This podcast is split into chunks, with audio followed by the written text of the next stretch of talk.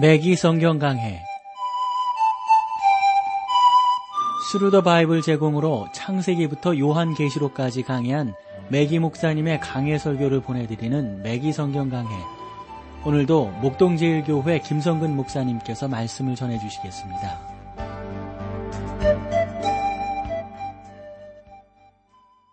애청자 여러분 안녕하셨습니까? 맥기 성경 강해 자 오늘도 여러분들을 베드로 후서로 모시겠는데요. 이제 2장 우리가 지난 시간에 1절까지 보았어요. 오늘 2장 2절 말씀부터 아, 보도록 하겠습니다. 여럿이 저희 호색하는 것을 조치리니 이로 인하여 진리의 도가 회방을 받을 것이요. 여럿이 저희 호색하는 것을 조치리니 여러분이 선지 거짓 선지자들은요. 거짓 선생들을 따랐고 그 거짓 선생들은 거짓 제자들을 낳았던 거거든요. 그러니까 호색하는 것을 좇는 사람들이 누구겠어요? 이건 거짓 선지자들, 거짓된 사람들 아니겠습니까? 이런 사람들을 통해서는 하나님의 의가 나타날 수가 없는 것이죠. 어, 저는 그래서 하나님께서 많은 이단들을 허용하시는 것은 참 교회로부터 거짓 선지자들을 분리시키려고 하시기 때문이다라고 생각합니다. 정확하게 구분이 돼요. 거짓은 거짓이 뭐 확연하게 드러나지 않습니까? 가짜는 가짜를 쫓아가게 되어져 있습니다. 참된 하나님의 백성들은 하나님의 아, 선지자들을 쫓아가게 돼 있고 그 말씀을 따라가게 되어져 있죠. 어, 이것이 바로 바울의 말이 이루어진 거라고 보는데 고린도전서 11장 19절에 보면 너희 중에 편당이 있어야 너희 중에 옳다 인정함을 받은 자들이 나타나게 되리라. 이런 말씀이 있거든요. 다시 말씀을 드리면 진정한 하나님의 자녀는 편당으로 가지 않는다 하는 것입니다. 예수님께서는 요한복음 10장 27절에서 내 양은 내 음성을 들으며 나는 저희를 알며 저희는 나를 따르느니라. 사람들이 이러한 거짓 선생들을 쫓는 것은 그들이 무지하여서 속았기 때문입니다. 3절로 가보실까요?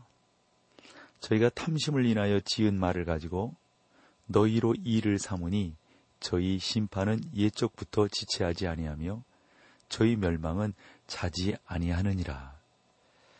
여기서 어, 지은 말, 지은이라고 하는 것은요. 아, 그 헬라어의 πλαστός라는 말인데 그 유명한 성경 해석자 중에 요셉 다이어 박사가 있어요. 이 양반이 신약 사전을 썼는데 거기 πλαστός라고 하는 것은 주조한 진흙이나 돌로 빚어 만든 것이다. 그런 의미를 담고 있다. 이렇게 해석을 했거든요. 오늘 우리에게는 베드로 당시에 없었던 표현을 우리가 보게 되는 겁니다. 그것은 베드로가 여기에 사용하고 있는 표현 플라스틱인데요. 저는 이 말이 우리 가운데 참 의미를 준다고 생각합니다. 왜냐하면 오늘날 우리에게는 아주 편리한 플라스틱 그릇, 그 장난감, 뭐 접시, 뭐 플라스틱 그 운동, 뭐 이런 것들이 얼마나 많습니까? 우리는 어떤 모양이라도 빚어낼 수 있는 종류의 플라스틱 제품들을 가지고 있다는 말씀이죠. 교인들에 의하여 마음대로 변하는 플라스틱 설교자들이 있고요. 사람들이 좋아하는 것을 쫓아가는 플라스틱 선지자들이 있는 것을 우리는 알게 됩니다. 원하는 대로 모양을 만드는 거예요. 이렇게 만들고 저렇게 만들고. 플라스틱 제품이 바로 그런 것 아니겠습니까? 그들은 교인들이 듣고 싶어 하는 말들을 하고 세상이 좋아하고 세상과 타협할 수 있는 그런 것들을 이야기합니다. 이것은 오늘 신정통주의가 그토록 많은 사람들을 속이는 이유라고 생각합니다. 이 메기 목사님이 아주 오래전에 그 파사디나에서 어, 이 목회할 때 아주 그 다른 목사님의 에, 그 아주 좋은 면들을 보셨대요. 왜냐하면 아, 당신과 동일한 언어를 사용하고 있기 때문이다 이렇게 표현을 했는데 메기 목사님은 당신의 신학에 대해서 신앙에 대해서 확신을 하고 계셨으니까요. 그래서 메기 목사님이 이런 말을 했다는 거죠. 좋습니다. 그러나 그가 말하는 표현 그대로 의미하고 있다고 생각하십니까? 그랬더니 그 부인은 그 목사님의 말을 그대로 받아들이고 있었다는 겁니다. 부활절날 그 부인이 메기 목사님에게 전화를 걸어서 이렇게 말을 했대요. 그러나 그 목사님에게 가서 예수님이 무덤에서 육체적으로 부활하신 사실을 믿는지를 확인해 보십니까? 보셨습니까? 이렇게 어, 어, 했더니 그 부인은 나는 그 목사님이 예수님의 육체적 부활을 의미한다고 생각합니다. 라고 대답을 했다는 거죠. 그래서 메기 목사님은 아마 그렇지 않을 겁니다. 라고 대답을 하셨다는 거죠.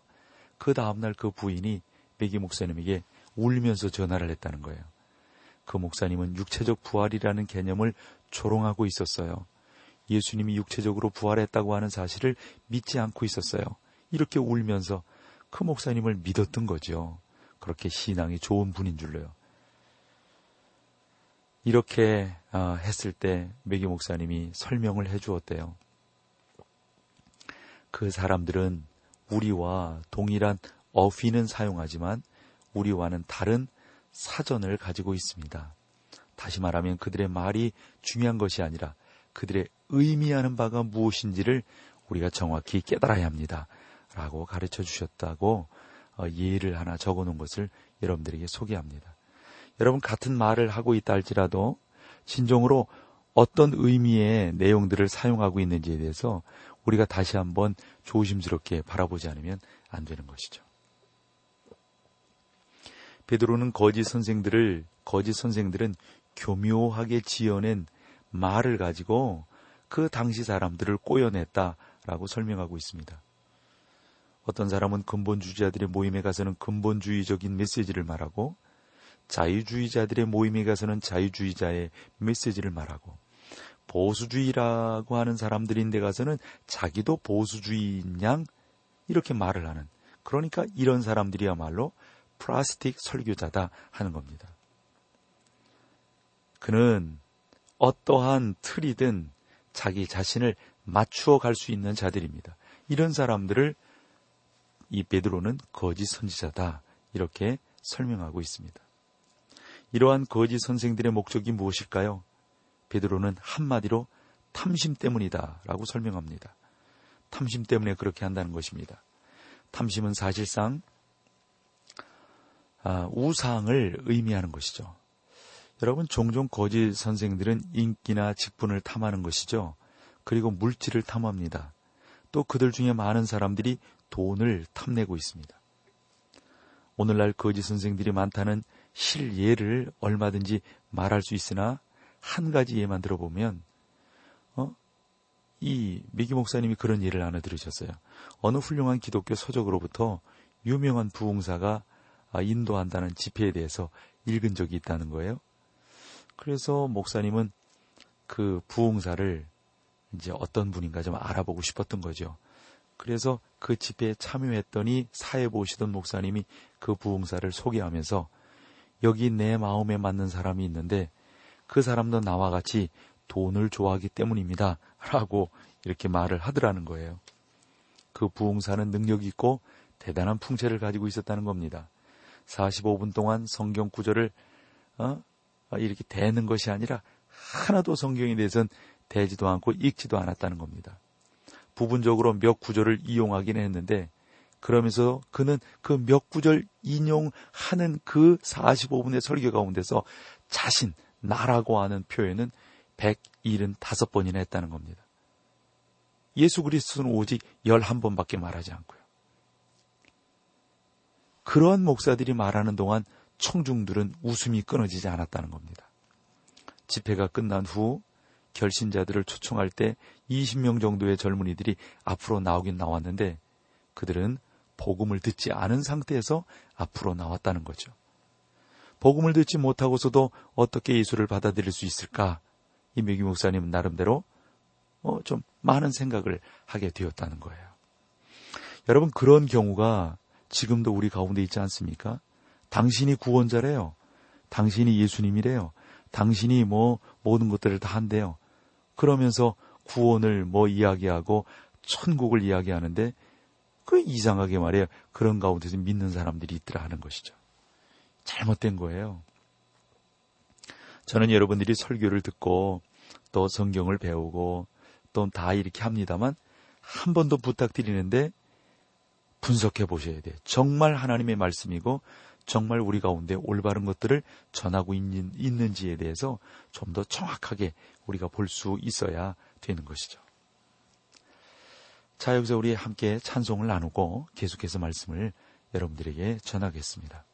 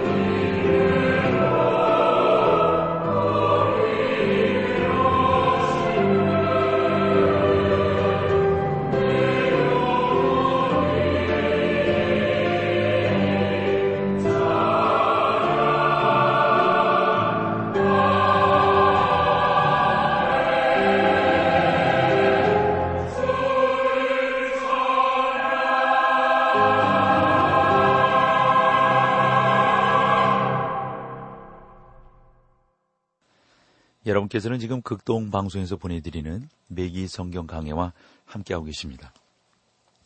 우리가 2장 4절에서 아, 2장 3절이었죠. 저희가 탐심을 인하여 지은 말을 가지고 너희로 일을 삼으니 저희 심판은 예적부터 지체하지 아니하며 저희 멸망은 자지 아니하느니라.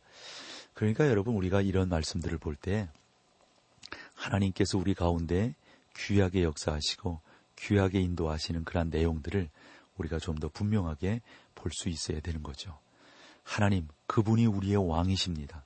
하나님, 그분이 우리의 주가 되십니다. 이러한 은혜들을 갖고 우리가 주 안에서 더 승리하며 나아갈 수 있기를 간절히 소망합니다. 예수 그리스도 안에서 우리가 더 분명한 이 분별력, 정말 여러분 요즘이야말로 영적 분별력이 무엇보다도 중요합니다. 하고 3절에 보면 저희가 탐심을 인하여 지은 말을 가지고 너희로 일을 삼으니 이런 말씀이 있는데 다시 말씀을 드리면 이 거짓 선생들은 돈을 사랑하며 행동한다는 말입니다. 저는 개인적으로 오늘날의 모든 광고들은 너무도 이런 물질적인 면에서 어, 아주 그 젖어 있다라고 생각을 합니다. 여러분 우리가 어디 좀 갔다 오거나 뭐 저는 목사임에도 불구하고 제 방에 배달되는 그 많은 그런 우편물들을 이렇게 보면은 참 어떤 때는 그냥 뜯지도 않고 쓰레기통에 넣는 그런 경우가 많거든요. 발송한 기관들의 이름이 쓰여 있고 어디서 왔는지 알 수 있어서 아 이건 뭐 어떤 목적으로 보낸 거다. 그러니까 보지 않는단 말이에요. 저는 그들이 왜 이처럼 그렇게 쓰레기통으로 들어갈 줄 알면서도 선전하는지 어떤 때는 궁금해요. 어떤 때는 안 뜯어볼 걸 아는지 같은 내용을 말이죠. 다섯 통씩 이렇게 보내는 경우도 있어요. 그래서 저를 도와주는 저희 교육자에게 나한테 이 우편물을 가지고 오기 전에 이러한 부분들은 좀 골라내라고 이렇게 제가 말씀을 드리곤 합니다. 어쨌건 여러분, 왜 이런 그러한 선전들을 그렇게 계속하는 거죠? 그것은 간단합니다. 그 사람들은 돈을 벌려고 하니까 돈을 버는 일에 있어서는 뭐 물불을 안 가리지 않습니까? 우리를 이용해서 돈을 벌려고 하는 것입니다. 거짓 선지자들도 우리를 이용해서 그들의 배를 불리려고 하고 있습니다. 저희 심판은 예적부터 지체하지 아니하며 저희 멸망은 자지 아니하느니라. 이 구절은 많은 사람들을 혼란스럽게 하는 또 하나의 예입니다. 예를 들면 시편 기자는 악인들이 흥하는 것을 보고 당황합니다. 그러나 여호와의 전에 올라갔을 때 깨달았다고 말을 합니다. 그가 성전에서 무엇을 배웠을까요? 그가 배운 것은 하나님이 모든 것을 주장하시며 악인들을 처리하신다는 사실입니다. 사도 바울은 부당한 대접을 받는 것을 분하게 생각하고 있었습니다. 빌립보의 권세자들이 자기를 놓아주고 몰래 성을 빠져나가라고 했을 때 바울은 그것을 거부했어요. 왜냐하면 그것을 부당한 일을 취하는 것을 알기 때문이죠. 바울도 로마의 시민이었으므로 정당한 대접을 받을 권리가 있었던 겁니다. 바울은 우리에게 원수를 갚지 말라고 말을 했거든요. 우리는 모든 것을 하나님께 그러므로 맡겨야 합니다. 우리가 복수를 하려고 할 때 하나님을 우리가 대신하는 것이 되기 때문에 우리가 모든 것들을 하나님께 맡겨야 되는 거죠. 요런 말씀에 대해서 성경 하나의 근거를 좀 들어본다면 로마서 12장 19절일 겁니다. 원수 갚는 것이 내게 있으니 내가 갚으리라. 여러분 원수를 갚으려 할 때 믿음의 길에서 우리가 떠나게 된다는 걸 아시겠어요? 그러니까 주님께서 친히 그 모든 것들을 행하시도록 우리가 배려하고 내어놓는 것이 무엇보다도 중요하다 하는 겁니다.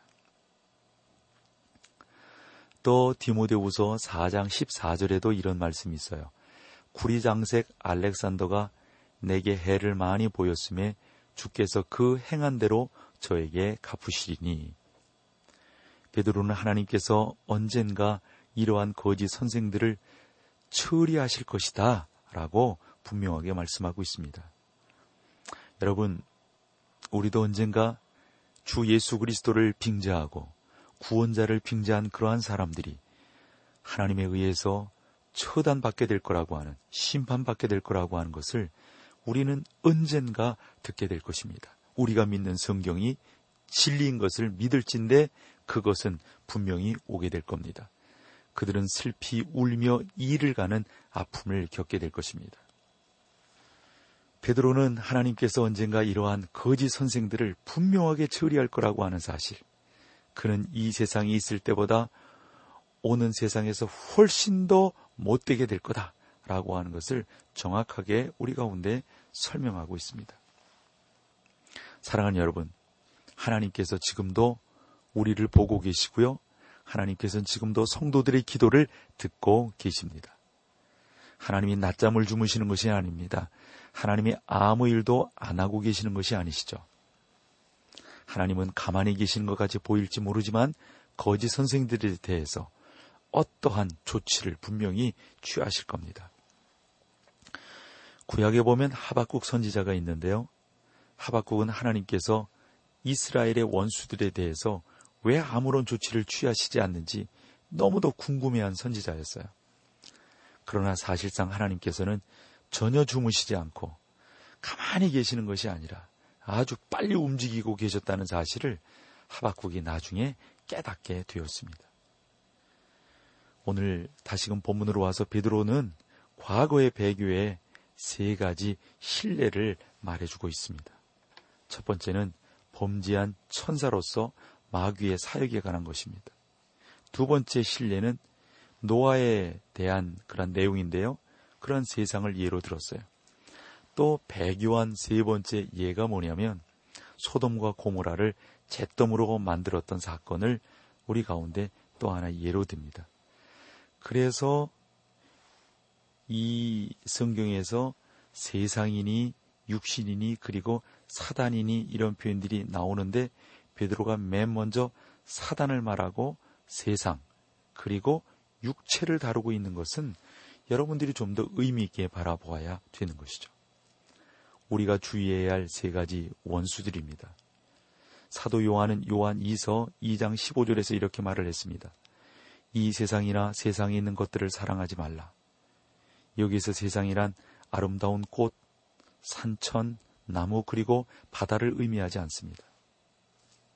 그것은 하나님을 대적하는 세상 제도를 말하는 것입니다.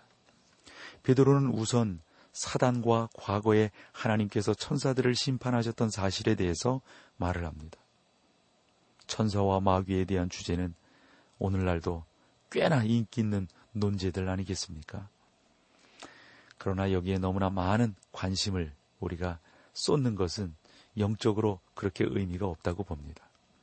우리는 자꾸 성령께서 우리 가운데 어떻게 행하시고 성령 하나님이 우리를 어떻게 복주시고 성령 하나님이 우리의 얼마나 놀라운 은혜의 산 역사이신가 하는 것을 바라보며 나아가는 것이 무엇보다도 저는 중요하다라고 생각을 합니다. 자, 이제 4절로 넘어가 보실까요? 하나님이 범죄한 천사들을 용서치 아니하시고 지옥에 던져 어두운 구덩이에 두어 심판 때까지 지키게 하셨으며 그러니까 하나님께서 범죄한 천사들을 용서치 아니하시고 여러분 이게 마귀잖아요. 창세기 6장에 나오는 사건을 우리에게 소개하고 있는데 어, 근데 저는 많은 주석가들이 그렇게 말을 한다고 말을 하는데요. 저는 좀 그래 메기 목사님도 요것은 동의하지 않는다라고 분명히 말씀하고 계세요. 왠가 봤더니 창세기에 언급된 하나님의 아들들이 천사라고 믿지 않기 때문입니다. 그것이 아니고 창세기에는 인간의 족보를 말하고 있는 것입니다. 인간이 어떻게 온전치 못하고 인간이 어떻게 잘못되었는지에 대해서 분명하게 말하고 있는 것이지 거기에 나타난 여러 가지 그런 어떤 족보들이 뭐 다른 어떤 뭐 그 사탄의 세계에 대해서 말하려고 하는 것은 아니라고 하는 사실이죠. 이것이 창세기 6장의 내용인 것을 우리가 한 번 더 알면서 그러니까 베드로 후서에서 이 2장 4절이 창세기 6장에 나와 있는 것과는 관련이 없다. 여러분들이 그렇게 이해를 하시면 되리라고 봅니다. 그러면 이 구절은 무엇을 가리키는 걸까요? 성경은 약간 모호한 설명을 하고 있긴 있습니다만 우리가 좀 더 연구해 보면 이것은 유다가 이 사실을 언급하고 있음을 깨닫게 됩니다. 그리고 여러분들이 성경을 조금 더 자세히 읽어보시면 요한계시록과는 약간 아, 좀 상이하게 아주 그 다루고 있고 몇몇 예언서에서도 이 문제를 조금은 취급하고 있는 것을 보게 됩니다. 인간이 이 지구상에 출현한 것은 얼마 되지 않는 일이잖아요. 사람이 세상에 나오기 전에 또 다른 창조가 있었던 것. 여러분, 사람이 만들어지기 전에 또 다른 창조가, 먼저 창조가 있었던 것을 우리가 알게 되지 않습니까? 그러므로 여러분, 하나님이 범죄한 천사들을 용서치 아니하시고 지옥에 던져 어두운 구덩이에 두어 심판 때까지 지키신다. 이걸 분명히 믿고 믿음 안에서 우리가 승리할 수 있기를 간절히 소망합니다. 자, 오늘 여기까지 하고요. 다음 시간에 또 여러분들을 베드로후서로 모시겠습니다. 고맙습니다.